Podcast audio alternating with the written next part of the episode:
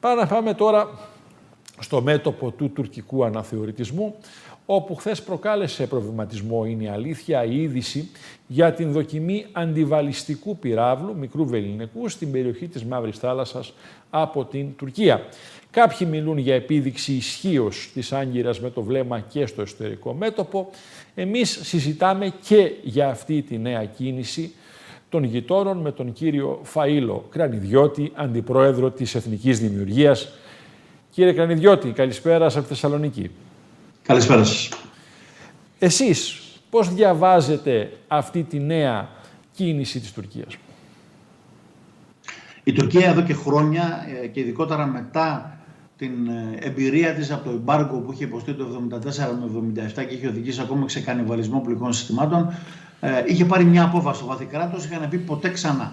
Και από τότε έδωσε μεγάλη έμφαση στην εγχώρια αμυντική βιομηχανία, όχι μόνο στην κρατική, την οποία ενίσχυε μέσω του Ταμείου ε, Αλληλοβοηθείας Τούρκων Αξιωματικών, έτσι λέγεται, είναι ένας οργανισμός μεγάλος, σαν, κάτι σαν τον μετοχικό Ταμείο Στρατού το δικό μας, ε, οι οποίοι ε, έβαζαν έναν φόρο όπου πήγαινε μετά στην, επενδυόταν στην αμυντική βιομηχανία. Το ίδιο έκαναν και οι ιδιωτικές εταιρείες και έχει φτιάσει να αναπτύξει αρκετά συστήματα.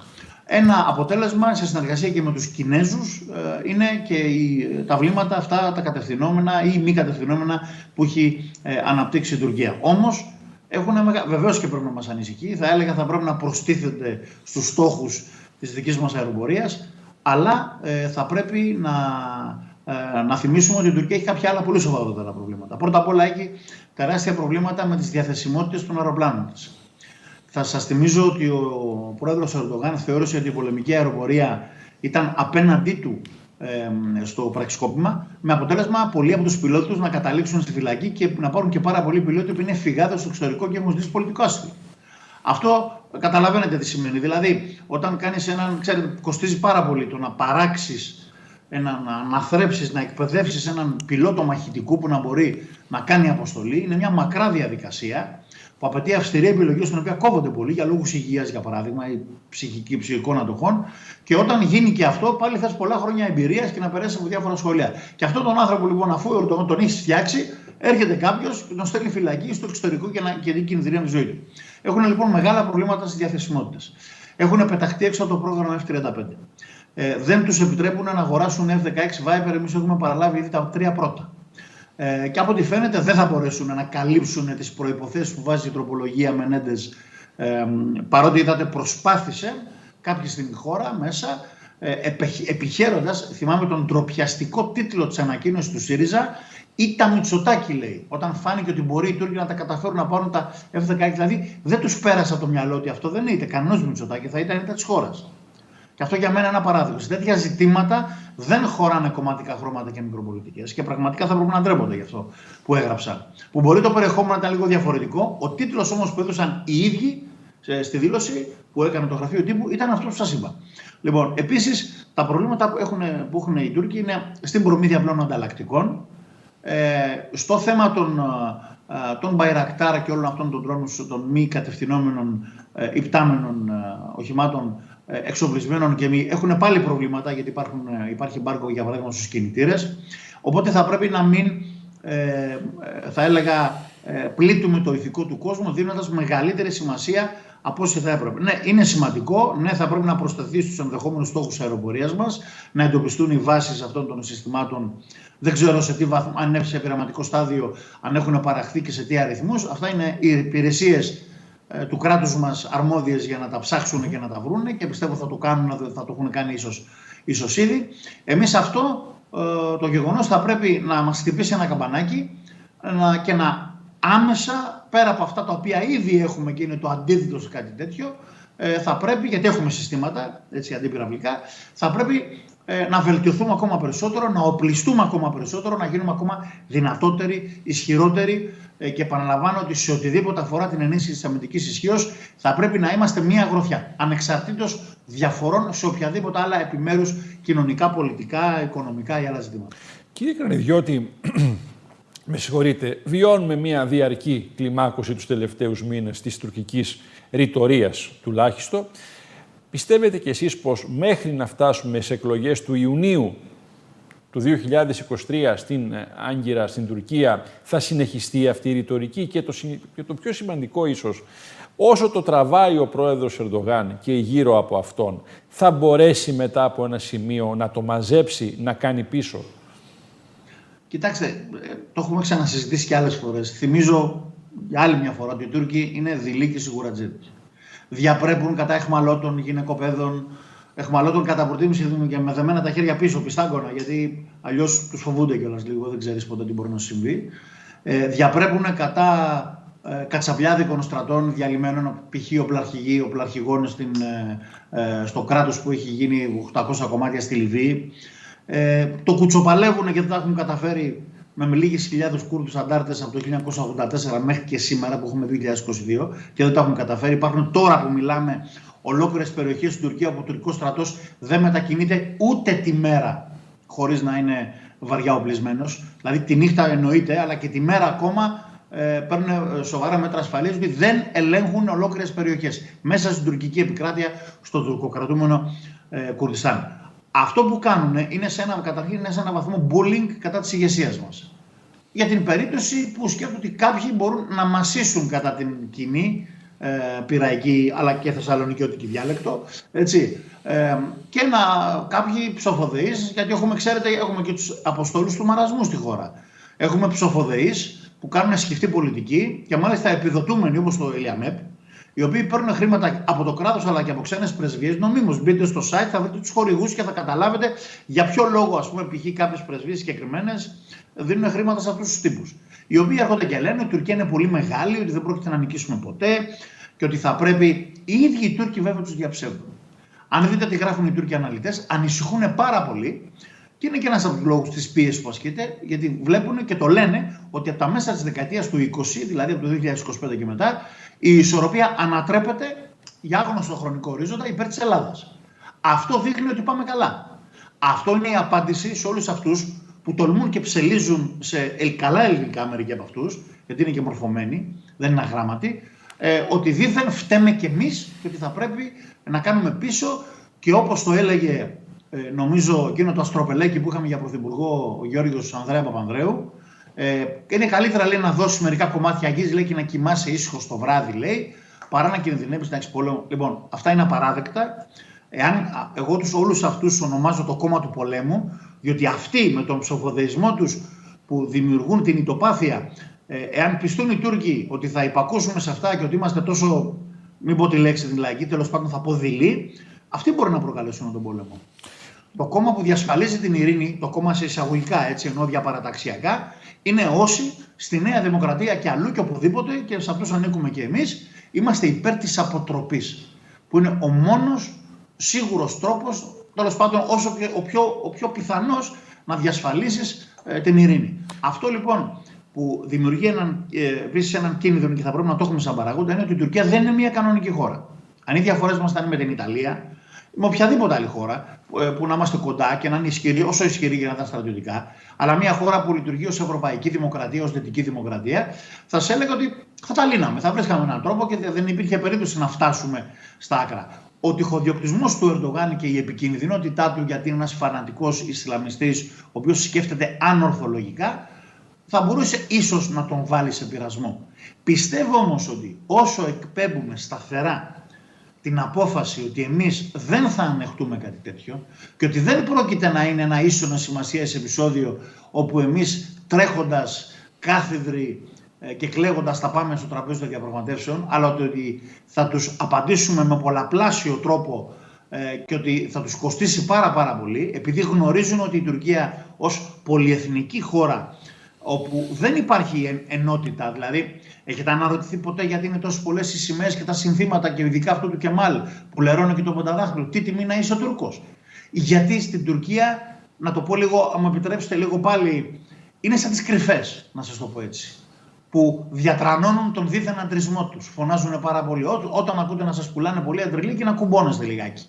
Ή όταν σας πουλάνε πολύ πίστη ε, και θρησκευτική ναι. κατάνοιξη, που συνήθως είναι Αλμπάνιδε ναι. και είναι θεομπέχτες και κλέβουν και το παγκάρι. Οι Τούρκοι έτσι είναι. Φωνάζουν αυτά τα συνθήματα και είναι παντού γεμάτοι σημαίες γιατί ξέρουν ότι δεν είναι Τούρκοι. Τους δώσαμε το δικαίωμα και εμείς, κύριε Κρανιδιώτη. Δεν το κάναμε στα ίμια. Δεν τρέξαμε κλαίγοντας για να ζητήσουμε τη βοήθεια. Αλλά ευτυχώς τουλάχιστον σε αυτό, για να είμαι δίκαιος, αποδείχθηκε ότι ο, ο Κυριάκος Μουσουτάκη δεν είναι Σιμίτης. Γιατί φαντάζομαι τον ενδιαφέρει η ιστοροφημία του κιόλας πολύ περισσότερο από ό,τι ενδιαφέρε ε, τον κύριο Σιμίτη, που εκεί επικράτησε ο φόβος του. Τέτοια λέτε τώρα, κύριε Κανιδιώτη, δεν θέλω να σας συντριγκάρω, αλλά γι' αυτό μετά έρχεται ο Κωνσταντίνος ο Μπογδάνος, ο πρώην φίλος σας και σας λέει δεκανίκη του Μαξίμου. Ακούστε, κοιτάξτε να δείτε.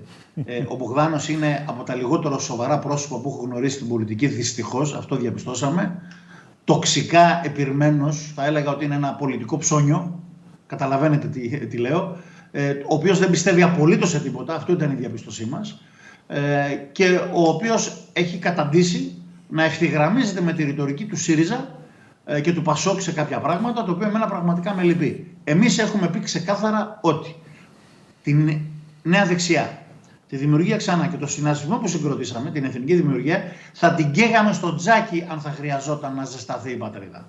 Λέμε λοιπόν ότι σε τέτοια ζητήματα σαν αυτά τα οποία συζητάμε τώρα, δεν υπάρχει χώρος για, για μικροκομματική πολιτική. Ό,τι καλό κάνει η κυβέρνηση το στηρίζουμε. Ό,τι κακό κάνει, κάνουμε σκληρή κριτική, αντιπροτείνοντας με σοβαρότητα και όχι με καραγκιουζιλίκια και όχι ποτέ καταλήγοντας να ενστερνιζόμαστε ε, τη ρητορική της αριστεράς. Γιατί εγώ το είπα πολλές φορές για να είμαστε και πιο ξεκάθαροι, εμείς δεν είμαστε ανέλ. Δεν πρόκειται ποτέ, ποτέ, αντίθετα κάποιοι άλλοι σαν αυτούς που αναφέρετε, είμαι απολύτως σίγουρος πως αν θα ήταν πιθανό να διασφαλίσει το 7.000 που θα έπαιρνε από τη Βουλή για να ξαναβγεί βουλευτής ή για να μπει σε μια κυβέρνηση, θα ήταν ικανός να χειροκροτήσει και τον Τσίπρα και τον Βαρουφάκη και τον οποιοδήποτε. Εμείς με τους μηδενιστές της αριστεράς, το έχουμε πει, δεν μοιραζόμαστε ούτε πυρετό. Μάλιστα. Πάντως, η εθνική δημιουργία, διαπιστώνουμε κύριε Οκρανιδιώτη και στις δημοσκοπήσεις, πως πάει καλά. Πάει ακόμη καλύτερα. Ανεβαίνει Έχουμε φτάσει μέχρι 2% σε δημοσκοπήσεις. 2% δεν είναι λίγο. 2% δημοσκοπικά Όχι, αλλά είναι. Χωρίς προβολή. Είστε από τους λίγους και σας τιμά που μας δίνετε βήμα και νομίζω ότι το, οι τηλεθεατές σας διαπιστώνουν ότι οι απόψεις μας ε, φαντάζομαι έχουν ακόμα και αυτοί που διαφωνούν. Πιστεύω ότι θα διαπιστώνουν ότι υπάρχει κάποιο ενδιαφέρον για αυτά τα οποία λέμε. Δεν λέμε κοινοτυπίε. Προφανώς. Λοιπόν, αλλά ε, πιστεύουμε ότι έχουμε ακόμα δρόμο. Θα τον διανύσουμε να σπάσουμε τον μπλόκο της απομόνωσης επικοινωνιακή από τα μεγάλα μέσα και αυτό δείχνει και το πόσο τάχα μου ε, δεκανίκια και το πόσο ελεγχόμενοι είμαστε, τότε γιατί μας αποκλείουν και δεν μας προβάλλουν. Λοιπόν, εμένα με αφορμή ποινικές υποθέσεις του αρχίζουν να με βγάζουν ε, κάποιες φορές, αλλά πιστεύουμε ότι υπό την πίεση του ποσοστού μας που θα διαπιστώνεται δημοσκοπικά και θα ανεβαίνει και από προσχωρήσεις που θα ακουστούν στο επόμενο διάστημα θα αναγκαστούν. Ε, γιατί έχουν, η αδυναμία τους, ξέρετε, είναι αυτή. Είναι η είδηση πρώτα απ' όλα και δεν μπορείς να αγνοήσει κάτι που μετά τι θα πεις στο βράδυ των εκλογών όταν θα δεις τους άλλους να μπαίνουν στη Βουλή και τους απέκλειε από τις συζητήσεις. Λοιπόν, ε, υπάρχουν θέματα. Εσείς τι ακούτε από τους πολίτες, κύριε Κρανεδιώτη, στην καθημερινή σας επαφή; Η δουλειά μου, κύριε Ραήλογλου, η μάχη με δικηγορία, ε, μου επιτρέπει την καθημερινή ε, ε, ολοήμερη επαφή με, τους, με, τους, με όλες τις κατηγορίες των ανθρώπων. Γιατί στη μάχη με δικηγορία μιλάς το πρωί με τον άνεργο και τον εργάτη, τον αγρότη, το μεσημέρι με τον μεσοαστό και το βράδυ μπορεί να μιλάς με έναν μεγάλο επιχειρηματία ή έναν σημαντικό παράγοντα που έχει και αυτός κάποιο πρόβλημα, γιατί προβλήματα αστικά, ποινικά, νομικά έχουν όλοι. Ε, είτε για καλό είτε και για κακό. Έτσι. Γιατί μπορεί ένα, ένα νομικό πρόβλημα είναι και το να έχεις κερδίσει χρήματα για να αγοράσεις ένα σπίτι και να θα κάνεις έλεγχο. Αλλά μπορεί να σου κλέψουν το σπίτι σου ή να έχεις κλέψει και να είσαι κατηγορούμενος. Αυτό όμως μου επιτρέπει να έχω μια άμεση επαφή με την πραγματική κοινωνία. Ε, και αυτό που μπορώ να σας πω ότι για τη δική μας την προσπάθεια τουλάχιστον, θα σα πω και ευρύτερα, είναι ότι όλο και περισσότεροι άνθρωποι μαθαίνουν τι κάνουμε. Βέβαια, έχουμε και μια. Έχουμε πια και κάποια χρόνια πίσω μας την προσπάθεια που κάνουμε. Ο Θάνο Τζίμουρος ακόμα περισσότερα, αλλά και εγώ έχω αρκετά χρόνια στον δημόσιο βίο ε, και έξι χρόνια ε, με την νέα δεξιά και την εθνική δημιουργία σιγά σιγά τη μαθαίνουν όλοι, γιατί ξέρετε αυτός είναι και ένας σοβαρός στόχος. Γιατί αν δεν μάθουν ότι υπάρχεις, πώς θα σε επιλέξουν; Για να σε ψηφίσουν, για να πάνε να αναζητήσουν το ψηφοδέλτιο. Αυτό θα το καταφέρουμε. Εξαντλούμε όσο μπορούμε ε, την, τα κοινωνικά δίκτυα με σοβαρότητα πάντοτε, ε, κάνοντας κριτική προβάλλοντα στις θέσεις μας. Το ίδιο κάνουμε και τα στελέχη μας. Ε, γεμίζουμε τα ψηφοδέλτια μας σιγά σιγά, κάνουμε την επιλογή των υποψηφίων. Ε, οπότε θα είμαστε έτοιμοι όταν θα έρθει η ώρα των, των εκλογών και πιστεύω ότι θα το καταφέρουμε. Αυτό που θα έλεγα επίσης θα σου πω από τον κόσμο που ακούω, τον ανησυχούν τα εξής πράγματα. Τον ανησυχεί φυσικά αυτή η ένταση που σηκώνει η Τουρκία, αλλά βλέπεις εκεί και τον θυμό, την αποφασιστικότητα του κόσμου. Δηλαδή, εγώ από σχεδόν κανέναν ναι, ε, δεν ακούω ψοφοδεείς ε, τέτοιες παρατηρήσεις ε, σαν αυτές που ε, και δεν βλέπω τέτοια συναισθήματα σαν αυτά που ακούμε από διάφορους μεγαλόσχημους από όλους του μαρασμού όπως σας είπα προηγουμένως. Ένα είναι αυτό, το, τους ανισχύει βεβαίως το θέμα της μετανάστευσης, διότι βλέπετε παρά τα αυστηρά μέτρα που παίρνει η κυβέρνηση και τον αγώνα που κάνει το λιμενικό μας, οι ένοπλες δυνάμεις και η, η αστυνομία μας ε, εξακολουθούν και έρχονται κάθε μέρα. Ακούτε ένα καράβι, ένα αστιοπλοϊκό, 20 άτομα, 50 άτομα. Άμα κάνετε τον πολλαπλασιασμό με τι 365 μέρε του χρόνου, δεν είναι καλό αυτό. Είναι μειωμένοι μεν, αλλά συνεχώς προστίθεται κάθε τόσο πολλά άτομα. Και αυτό που παίζει τεράστιο ρόλο στις συνειδήσεις των ανθρώπων είναι βεβαίως το οικονομικό και η ανησυχία για το χειμώνα το που έρχεται. Ένα. Και, ε, και εδώ, εδώ όμως, κύριε Κρανιδιώτη, και αυτό θέλω να σας το ρωτήσω, γιατί τα εθνικά θέματα ασφαλώς ξέρουμε πολύ καλά τις θέσεις, τις απόψεις σας κατατιθεμένες άριστα. Για παράδειγμα, ακολουθεί η κυβέρνηση, κύριε Κρανιδιώτη, μια επιδοματική πολιτική. Εσείς συμφωνείτε με την αντίληψη αυτή ή θα λέγατε ναι, σε μειώσεις φόρων όπως ΦΠΑ και ειδικού φόρου. Γιατί αυτό είναι πολύ σημαντικό. Ο κόσμος δεν θα σας ψηφίσει, δεν θα σας εμπιστευτεί μόνο για τις εθνικές σας θέσεις, αλλά και για τις απόψεις που διατυπώνετε σε θέματα μείζωνος σημασίας, όπως το οικονομικό. Έχουμε θέσεις και μπορεί να τις αναζητήσει κανείς ναι. και στην site της Εθνική Δημιουργίας και στα επιμέρους, στα, στα, ε, στους εταίρους κόμματα, δηλαδή στα site, mm-hmm. στις, ε, ιστοσελίδες, τη, τη δική μας, της Νέας Δεξιάς και της Δημιουργίας ξανά. Ακούστε. Εμείς είμαστε υπέρ της δεύτερης λύσης που είπατε, που αυτή είναι πραγματικά φιλελεύθερη, που είναι η μείωση των φόρων, η μείωση των δασμών, ε, διότι αυτό είναι και ένας οριζόντιος τρόπος να ωφεληθούν οι πάντες. Mm-hmm. Διότι δεν βλάπτονται, ξέρετε, μόνον ε, οι, οι άνθρωποι οι οποίοι είναι φτωχοί, οι οποίοι έχουν μικρές οικονομικές δυνάμεις. Βλάπτεται και η μικρή ατομική επιχείρηση, βλάπτεται και η μεσαία επιχείρηση, βλάπτεται και η μεγάλη επιχείρηση. Και το κόστος το οποίο υφίσταται το μετακυλείται σε εσάς, σε εμάς, στου πολίτες, στου απλούς καταναλωτές ε, προϊόντων και υπηρεσιών. Διότι η μια εταιρεία, όταν θα έχει, τέτοια, θα έχει μεγάλη μείωση του, ε, του τζίρου της, αν δεν πάει καλά, θα αναγκαστεί να πωλήσει ανθρώπους. Αυτή θα μπορεί στο Ταμείο Ενεργεία ε, από πού θα πληρωθούν τα επιδόματα, θα πληρωθούν πάλι από τους φόρους, από τον κρατικό προπολογισμό. Και οι άνθρωποι μετά θα καταναλώσουν λιγότερα και θα επιβαρυνθούν και άλλοι επαγγελματίες μετά από αυτή τη μείωση της αγοραστική κατανάλωσης. Αυτό λοιπόν που θα ήταν το ορθό ήταν να μειώσει κι άλλο το κράτος τις δαπάνες του για να μπορέσει να αντέξει τη μείωση των φόρων, να γίνει ένας εξορθολογισμός. Ε, και θα σα δώσω ένα πάρα πολύ απλό παράδειγμα. Για ποιον λόγο κρατάμε ακόμα πάμπολες πανεπιστημιακές σχολές οι οποίες είναι μηδενικής αξίας έτσι, και στις οποίες μπαίνουν άνθρωποι σχεδόν αγράμματα. Με ε, βαθμούς με βαθμούς που τρέπεσαι. Για, για ψηφοθυρικούς λόγους, γιατί το ξέρετε πολύ καλά. Οι βουλευτές yeah, της επικράτειας θέλανε μια σχολή στον τόπο τους. Γι' αυτό. Ναι. Αυτό είναι λάθος όμως. Ναι. Αυτό είναι λάθος. Αλλά... Δηλαδή, συντηρείς κτίρια, πληρώνεις προσωπικό, για να βγάζεις ανθρώπους οι οποίοι δεν θα έχουν καμία ουσιαστική δεξιότητα, δεν θα έχουν καμία πραγματική γνώση. Δεν θα Για να δώσω ένα παράδειγμα. Έτσι. Πιστεύω ότι υπάρχουν τομεί του δημοσίου ε, παρά τις τις μειώσεις που γίνανε λόγω των μνημονίων, οι οποίοι επιδέχονται ακόμα περιστολές ε, δαπανών. Ε, όταν το κάνεις αυτό, ε, μετά θα μπορείς να, να κάνεις μια μείωση των φόρων του ειδικού φόρου κατανάλωσης στα καύσιμα. Ο οποίος θυμίζω, αν πάρετε την απόδειξη βενζίνη σήμερα, όταν θα βγείτε μια βόλτα και θα βάλετε στο αυτοκίνητο, τη μοτοσυκλέτα σας, ό,τι έχει ο καθένας, θα δείτε ότι οι δασμοί είναι περισσότεροι από την αξία του καυσίμου. Οι φόροι. Ε, και το οποίο έχουμε και την εξυπηρετοτυπία. Έχουμε και ΦΠΑ επί του φόρου. Έχουμε φόρο επί του φόρου. Λοιπόν, οπότε αυτό θα έδινε μια οριζόντια ανάσα στους πάντες. Και ε, δείχνει, ε, αυτό θα έδειχνε κιόλας και ότι είναι και μια πραγματικά φιλελεύθερη στροφή, διότι στην ουσία δεν είναι και πολύ φιλελεύθερο το μοντέλο αυτό των επιδομάτων που μαθαίνει και τους πολίτες, ε, ξέρετε, σε, σε αυτό το πράγμα. Τους κάνει εξαρτώμενους. Εμείς θέλουμε πολίτες αυτόνομους, ανεξάρτητους και δημιουργικούς και λέμε πάντοτε ότι το καλύτερο κοινωνικό μέτρο, το πιο αποδοτικό, είναι μια καλά αμοιβόμενη παραγωγική θέση εργασίας. Κύριε Πρόεδρε, κύριε Ρανιδιώτη, ένα πολύ μεγάλο ευχαριστώ για την παρουσία σας και σήμερα στην τηλεόραση του Άτλας. Καλή συνέχεια.